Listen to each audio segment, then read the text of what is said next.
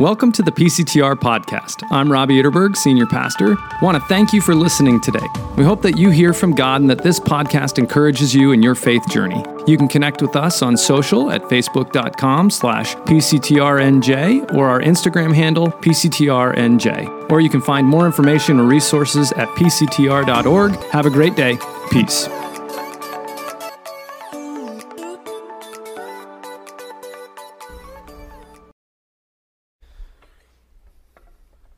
If we haven't had the chance to meet, I'm Robbie Ytterberg, one of the pastors. And as we move into the message this morning, I'm wondering have you ever been deceived? Right, there's deceit seems to be everywhere, doesn't it? Many of you probably are aware that recently my wife Abby and I had the opportunity to go on vacation to celebrate our anniversary. And one of the places we had the chance to visit was the Colosseum in Rome.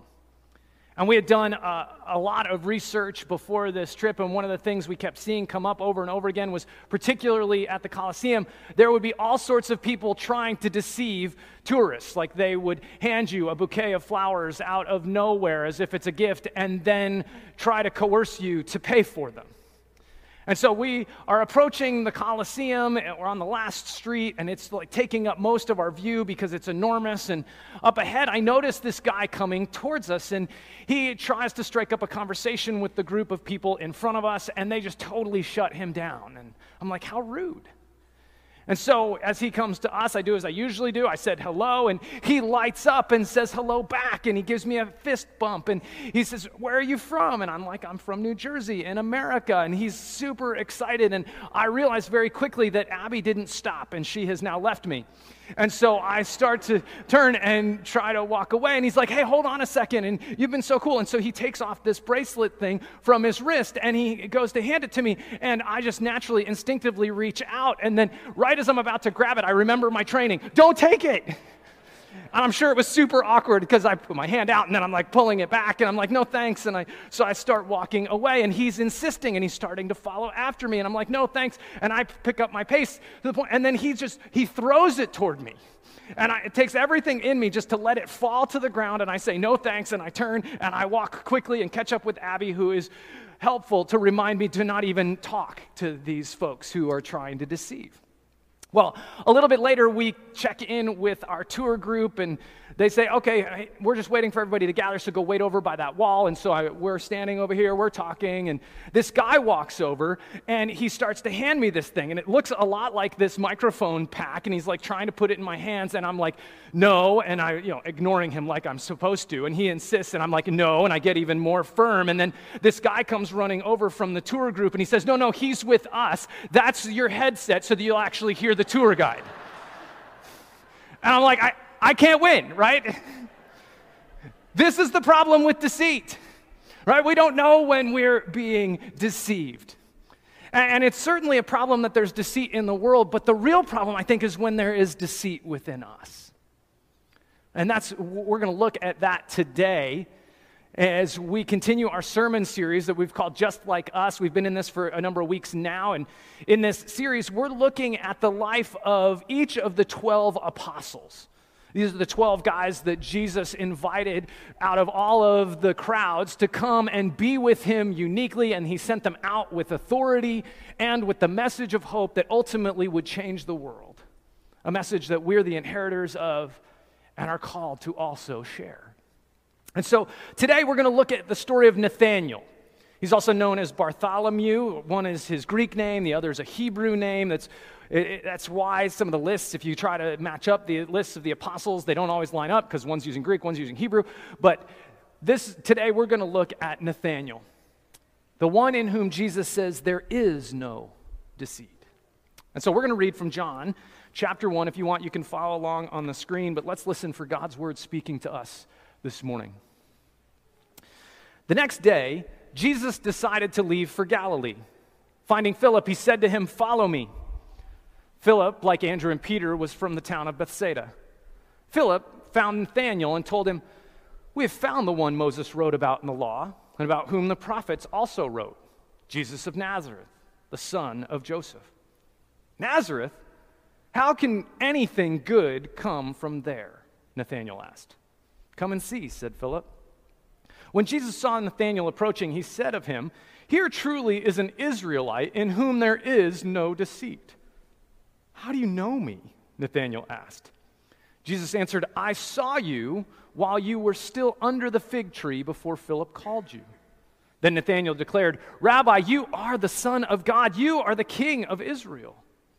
Jesus said, You believe because I told you I saw you under the fig tree. You will see greater things than that. He then added, Very truly, I tell you, you will see heaven open and the angels of God ascending and descending on the Son of Man. This is the word of the Lord. Thanks be to God. And let's pray. Heavenly Father, we add the blessing, your blessing, to the reading, the hearing, the proclamation of your word. May you take it and use it to shape us. In Jesus' name we pray. Amen. Well, if you were with us last week, this is the same passage we heard last week because last week we were talking about Philip. And this week we're going to talk about Nathanael, and this is really the only passage in the Bible where there's any substance about Nathanael. And so Philip went, as we're told, and found Nathanael. And he announces to Nathanael, We found the one Moses and the prophets wrote about. Now, it's interesting if we pause right there to consider that this is what Philip appeals to when he comes to Nathanael. Like, he thinks this is what's going to convince Nathanael to come with him to change something about his life, that he's found the one that Moses and the prophets wrote about. Right? He didn't appeal to so many other things that he could have. He didn't appeal to Nathanael saying, hey, this guy comes with power and authority, like he's the next big thing. Everybody's following him, and we could get in on the ground floor. He doesn't try to say, hey, he's the one who can really bless you, he can heal you. He's the one who could reward you or hire you, or even he, could just make your life a little bit better. And yet, those are the self interested things we often appeal to. But instead, Philip appeals to the Word of God because he thinks that's what is going to convince Nathanael to come with him. And really, that tells us a lot about Nathanael. What it tells us is that God's word is ultimately what's shaping his heart. Right? Nathanael's hopes and his longings, his desires, his expectations are all wrapped up in his anticipation of the one that God promises is going to come to fulfill his hopes.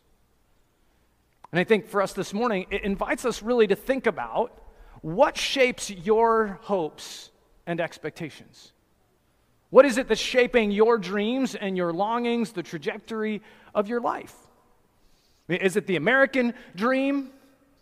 Is it, is it the family expectations that you grew up with of this is the way life is supposed to progress? Is it other people's experiences, things that they have that you look at and go, man, that's what I want? What's shaping your hopes and your expectations? See, Nathanael is being shaped deeply by the Word of God.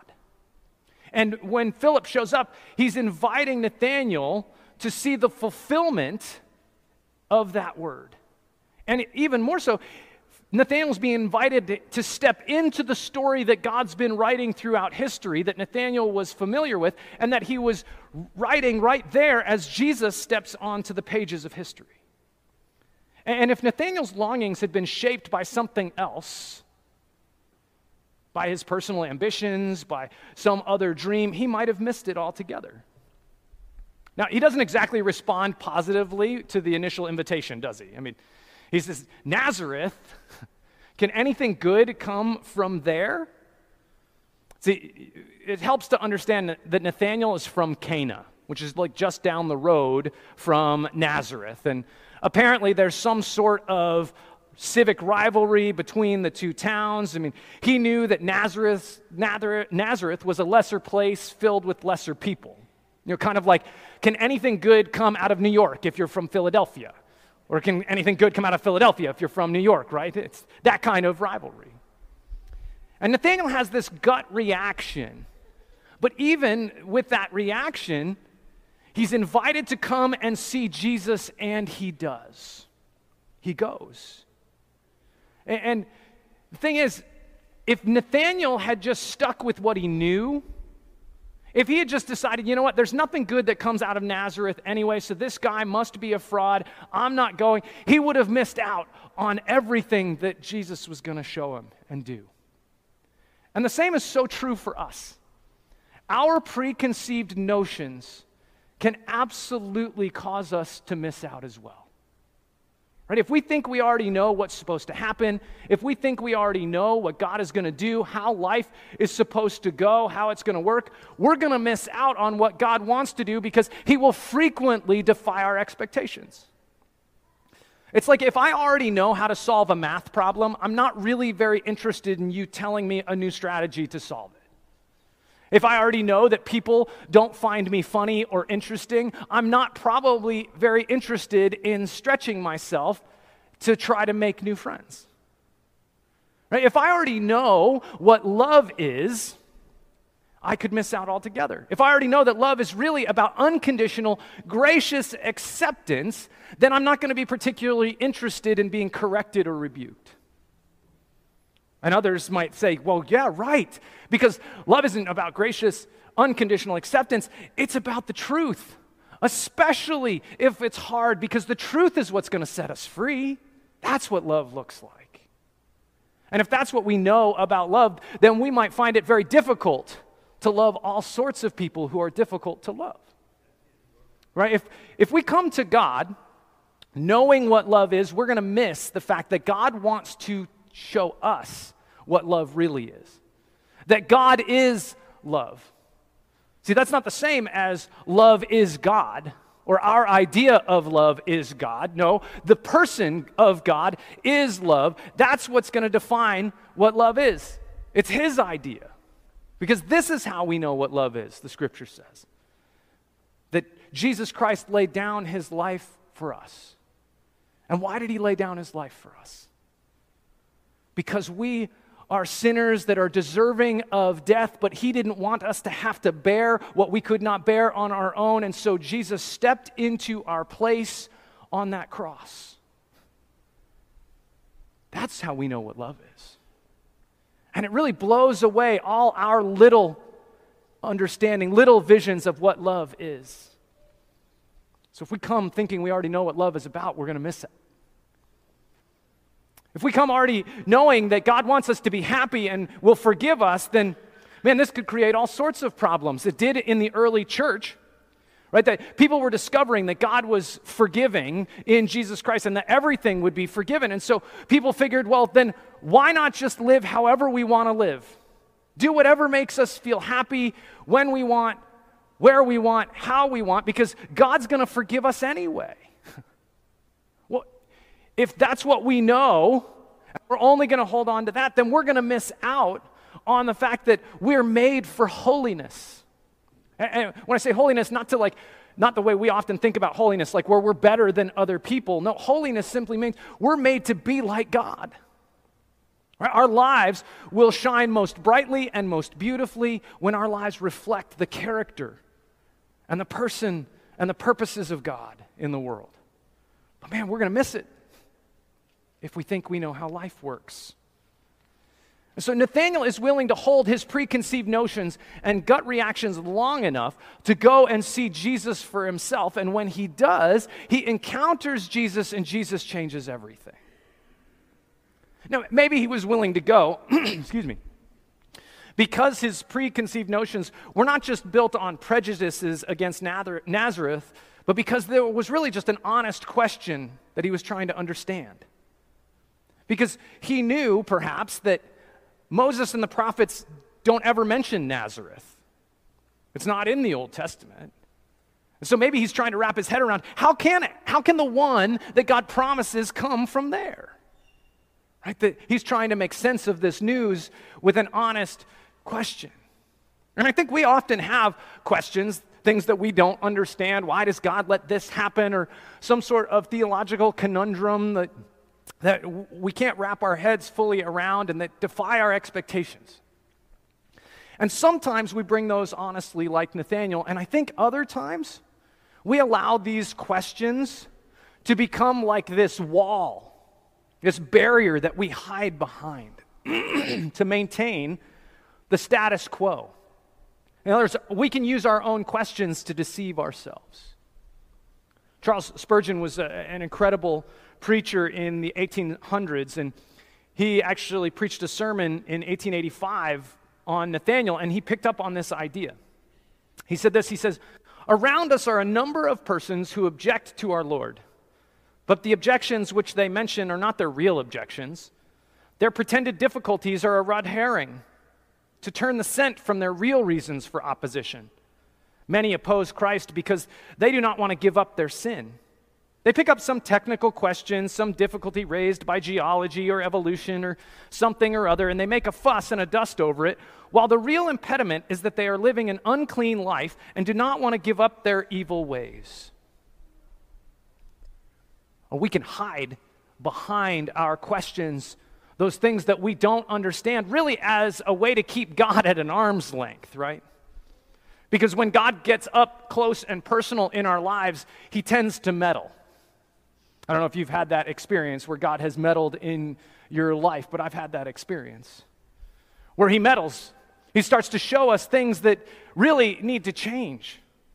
And he meddles because he cares for us and he, he cares that our lives will shine most brightly and beautifully when we're holy, and he won't settle for anything less, though we are often willing to settle for much less.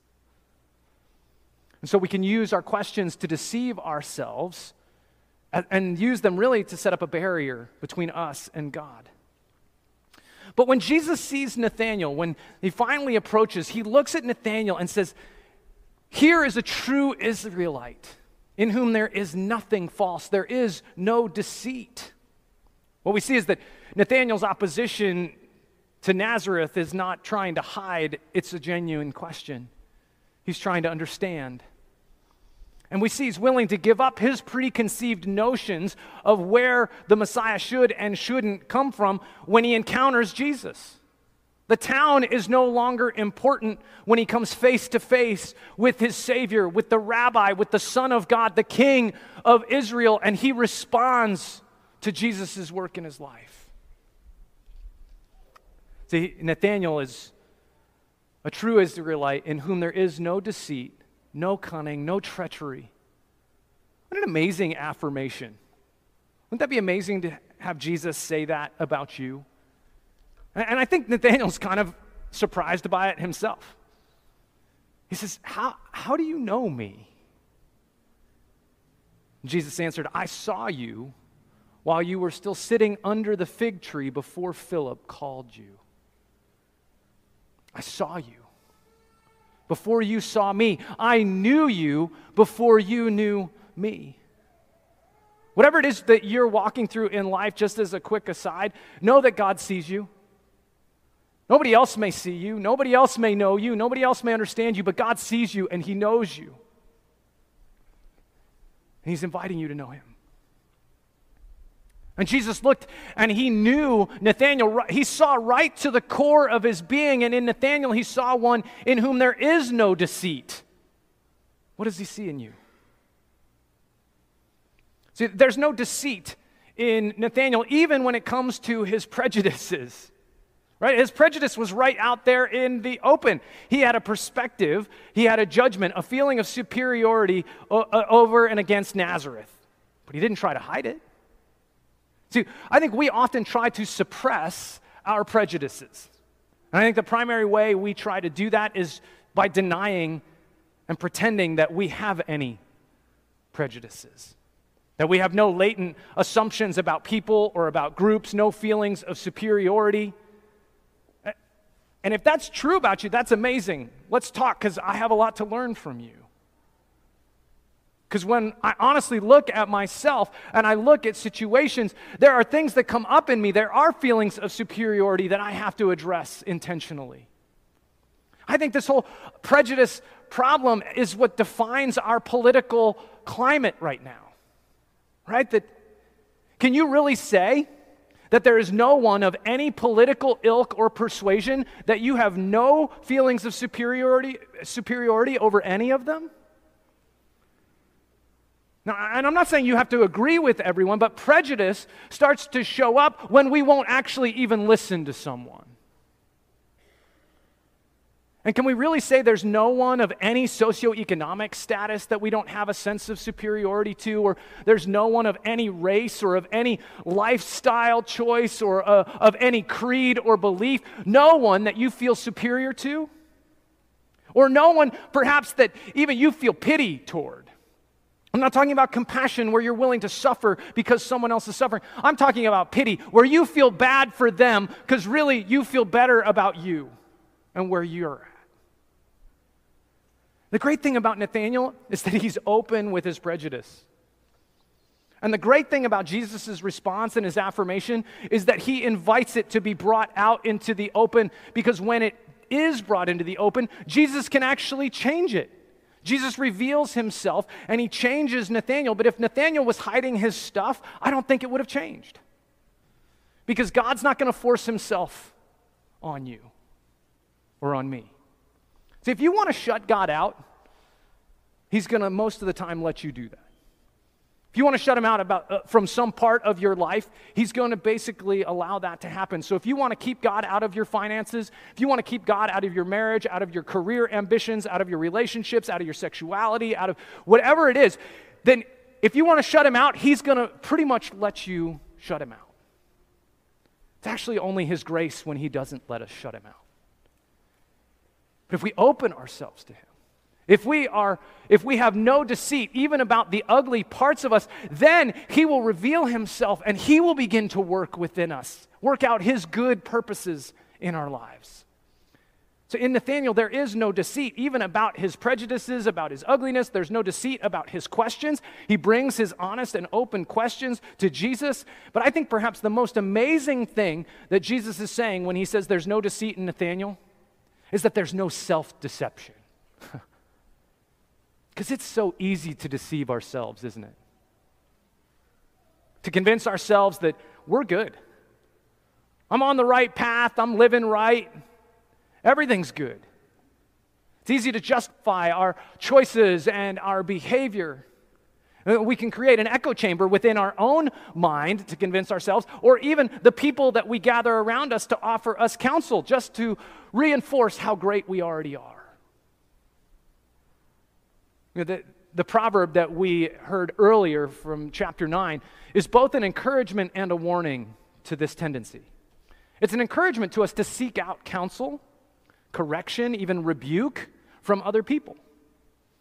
But it's also a warning if you're the one that's being sought out because if they actually want to be corrected, then things are going to be fine. If they don't, it could get ugly really fast. And you've probably experienced that in your life. Somebody asked for your advice, but they didn't really want it. Do we really want correction? And this is a hard question to answer. Because from a distance, it's easy to say, Of course, I want correction. Of course, I want to be you know, on a better path than I am now. But when it gets a lot closer, that's a lot more difficult to answer, isn't it? But if we deceive ourselves, man, we know it can get ugly. If we convince ourselves that we're healthy and we're strong and we're great and we ignore the reality of the blood work and what the doctors are saying to us, we know that it could get worse and worse, don't we? And if we deceive ourselves in our relationship with God, it can get ugly as well. We can deceive ourselves that we're better than we are. We can also deceive ourselves that we're worse than we are. Because we can tell ourselves, yeah, I'm good. Nothing to see here, nothing to change. And it can breed within us a hypocrisy, a self righteousness. But on the other hand, we can also deceive ourselves into believing, I'm a mess, I'm worthless, I have nothing to offer anyone else. That's also another self deception because it's not true. These are these preconceived notions that we carry about ourselves when we come to Jesus. But the reality is, we are all a mess and we are all precious. And Nathanael embraces this radical authenticity, which I think challenges a lot of people if you've been in churches for a long time. Because he's authentic with the good, the bad, the ugly. And I think many have been conditioned at least to believe that in churches, it's not safe to be authentic. That you have to perform, you have to act a certain way, look a certain way, behave a certain way. Really, you have to perform. You have to deceive everyone around you, have to deceive yourself, and really at the heart of it, we're trying to deceive God. And this is part of why we think it is so important to grow in groups, to have a small group around you. Because in groups, we can begin to let the masks down, to take those off. We can really know one another. We can share authentically, where it can be safe to be a person without deceit even your prejudices can start to come out in the open. Your preconceived notions can be challenged and addressed because you start to have people in your life that can correct you and rebuke you, encourage you, pray for you, love you. I think this is part of why Jesus grabbed 12 guys so that they could share this kind of life together an authentic life. And in that authenticity, Jesus says to Nathanael, Man, you believed because I told you I saw you under a fig tree. That was nothing. As you continue to walk with me authentically, you're going to see greater things than this. In fact, you are going to see, I'll tell you the truth, you'll see heaven open up. You'll see the angels of God ascending and descending on the Son of Man. This is a reference back to Genesis, the story of Jacob, who was known as a deceiver, by the way who sleeps one night and God shows him a dream where the heavens open and a ladder drops down and the angels are coming and going. And when he wakes up in the morning, he says, Man, this place is the gateway to heaven. And Jesus is saying, It wasn't about the place, it's about a person. I'm the gateway to heaven. I'm going to show you things that you'll never see otherwise. Authentically come to me, be with me, live with me, and I will show you that I am the way to the Father. I will show you that I am the pathway to a whole new life where the Father's love will come to you. Walk with me in authenticity, is what this invitation is. Charles Swindoll tells a story that he heard actually from a guy named Lorne Sanny. And Lorne worked for a, a, college ministry called Navigators, and he worked on the Air Force Academy campus in Colorado Springs. It's an incredible, beautiful place. And, and as you can imagine, it's filled with these officers in training, and so it is also a place of incredible competition. Incredible peer pressure. And Lorne tells this story about a young man who was trying to organize a Bible study. And so he was pushing and inviting and motivating people, trying to get them to come and be a part of this. And through his constant effort over time, it started to get some traction and the group grew. Well, the group decided to uh, acknowledge that he was the leader.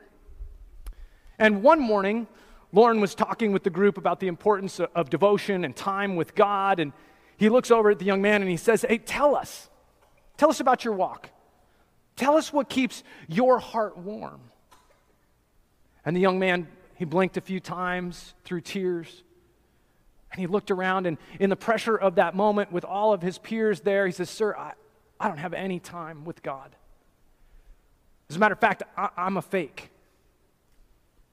And he admitted in front of the whole group that he was simply driven by this need to be known and viewed as the leader, when in reality there was no authenticity behind it. This young man's hopes and expectations were being shaped by his personal ambitions and his insecurity, not by the Word of God. And he was hiding from himself and from others. He was deceiving. He was grasping at something that seemed to elude him. But in that moment, finally, when he opened up, he acknowledged, I'm fake. When authenticity broke in, that's when things could finally change for him, and that's when things can change for us.